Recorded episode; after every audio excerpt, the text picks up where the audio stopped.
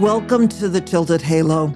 This is a new podcast, and it's for anybody who's a woman in ministry. You might be a pastor like myself, a bishop, a priest, a rabbi, music minister, elder, children's minister, whatever your title is.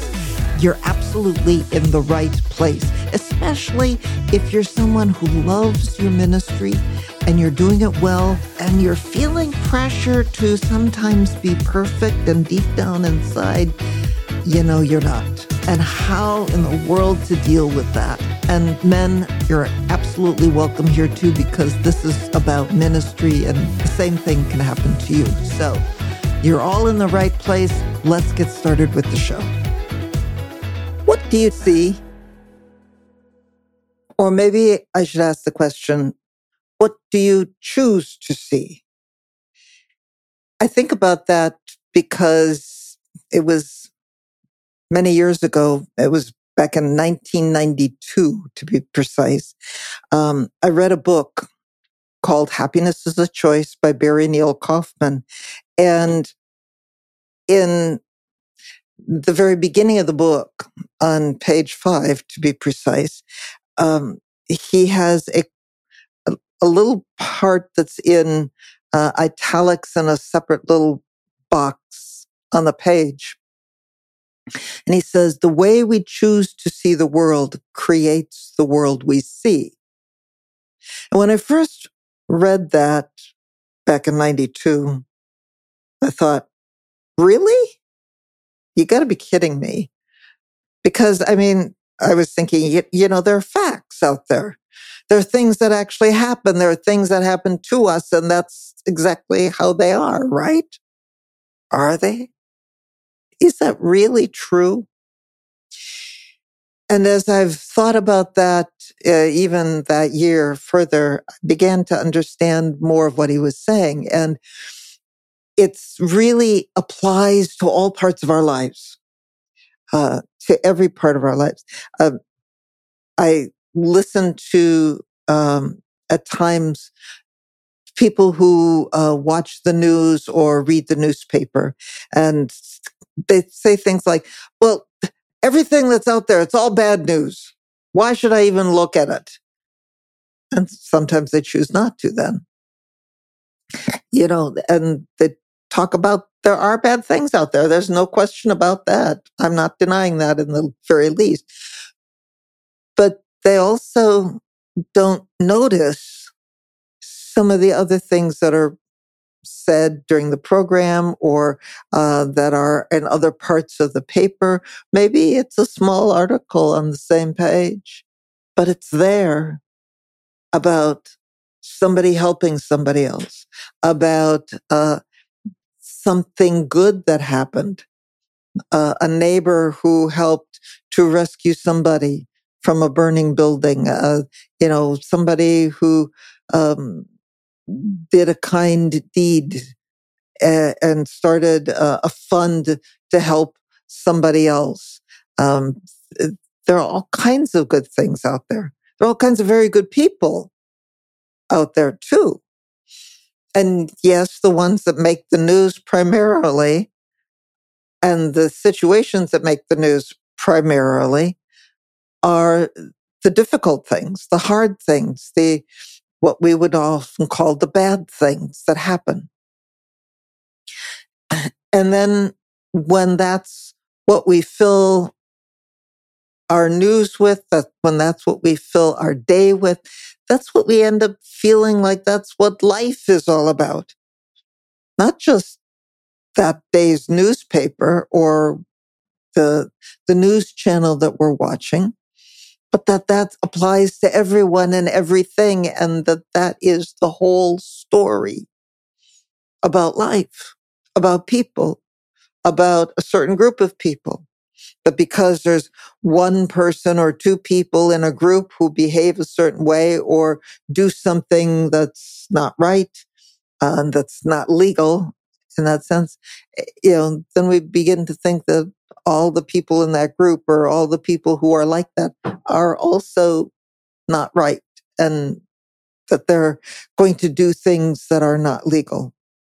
And we see that as people talk about the those who are coming to this country across the southern border, and they're not just from one country, they're from a whole variety of places.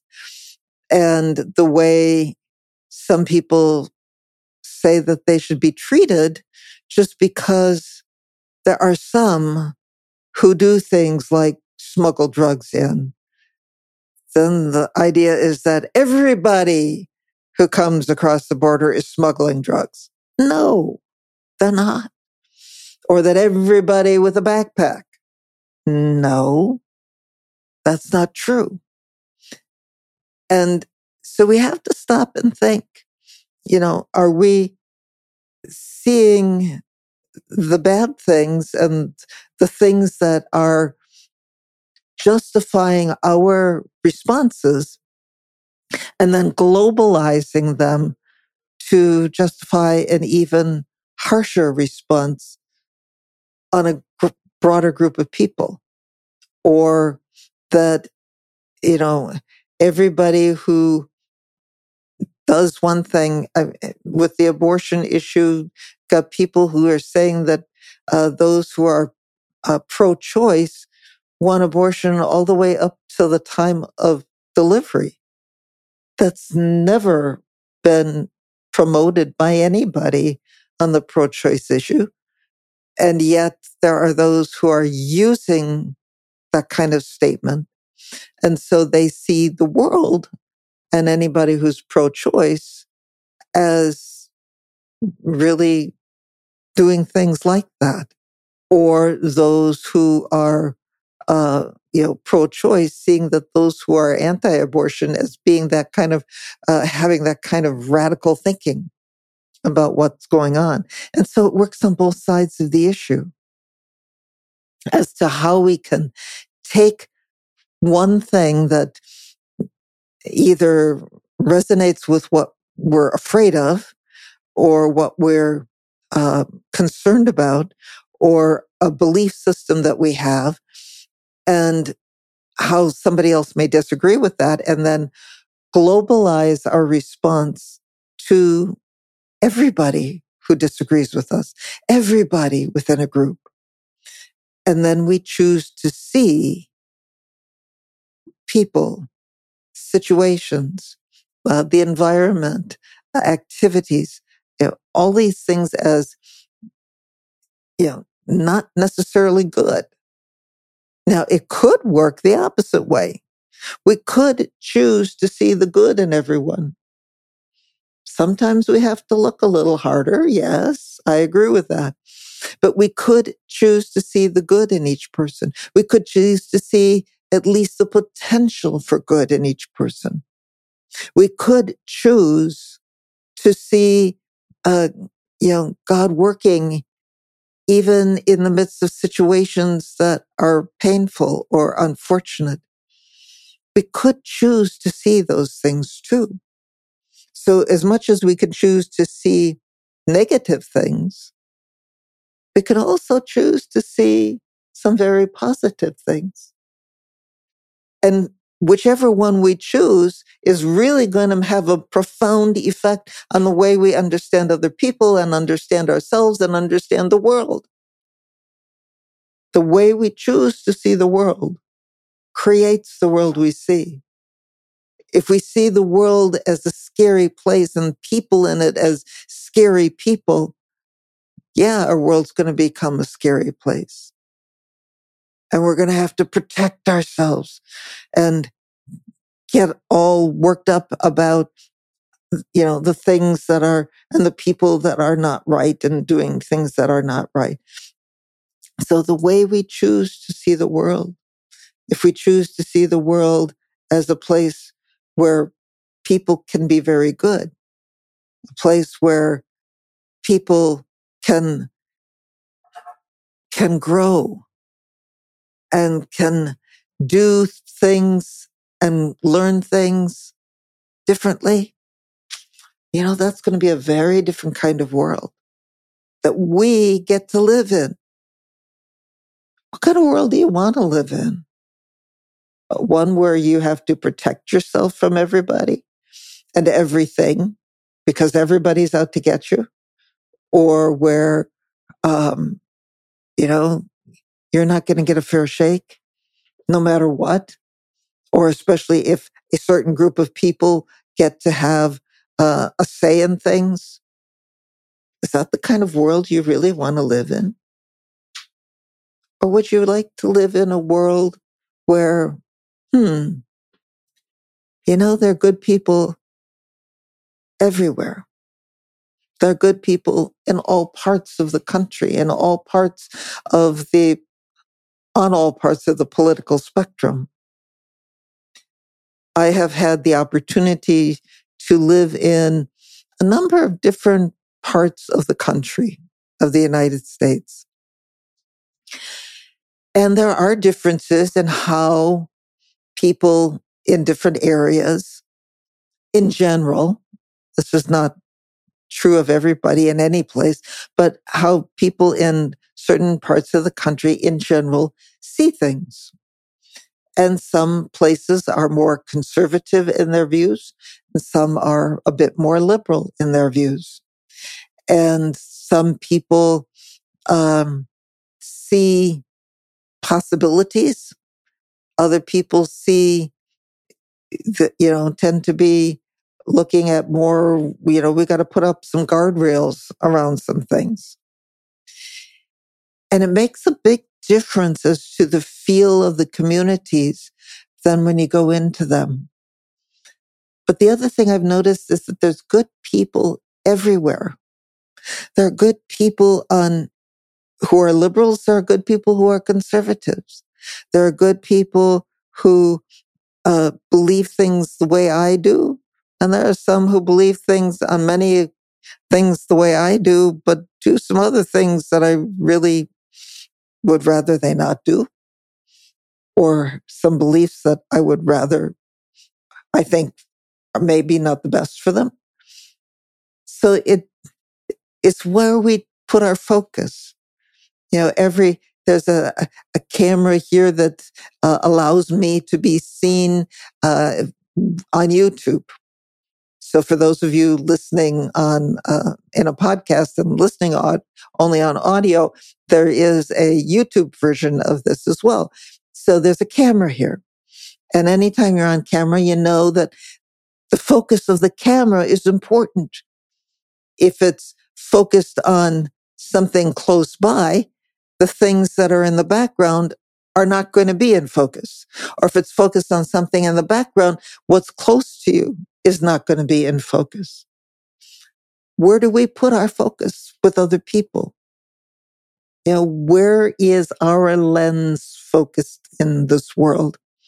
Are we choosing to see the good? Are we choosing to look for problems? Are we choosing to look and see the things that frighten us and scare us? We need to know those things are there sometimes, yes. But is that where we are going to put our focus and emphasis in this world? You know, it's a big question. And there are times and situations where life is really threatened, yes, where we need to focus on survival and protecting. That's true. And that's not exactly the situations I'm talking about. I'm thinking more of everyday life where, you know, our immediate survival is not in threat. But sometimes we got to stop and question if we feel like our survival is being threatened. Is it really? Is that really what's happening? Or are we choosing to see a world where that has happened, where we are being threatened? When really we are not. So what do you choose to see? How do you choose to see the world? It is creating the world you see. Is it a place where everybody who you disagree with or disagrees with you is a bad person? Or are you choosing to see something more in each person? How do you want them to see you? As their enemy? or seeing good things in you. It works that way too. So remember the words, the way you choose to see the world creates the world you see. And we do have a choice. Always we have a choice. Even in the worst of situations, we still have a choice. That is powerful to know. And it's even more powerful to act on that choice. The way you choose to see the world, the way I choose to see the world, creates the world we see. I choose to see you as people who are open, who want to learn, who are willing to learn, who are people who realize your halo's a little bit tilted, just like mine is, and are open to understanding others who have a tilted halo too. So I thank you for being here today and choosing you and choosing me too. So until next time, God's peace and God's blessings. And I am the Tilted Halo. I welcome you back for another episode. You have been listening to Tilted Halo with me, Kathleen Panning. What did you think about this episode? I'd really like to hear from you. Leave me some comments. Be sure to like, subscribe, and share this episode. And catch another upcoming episode for more conversation on ministry, life, mindset, and a whole lot more. Go to www.TiltedHaloHelp.com, where I've got a resource guide and other resources waiting for you. And be sure to say hi to me, Kathleen Panning, on LinkedIn. See you on the next episode.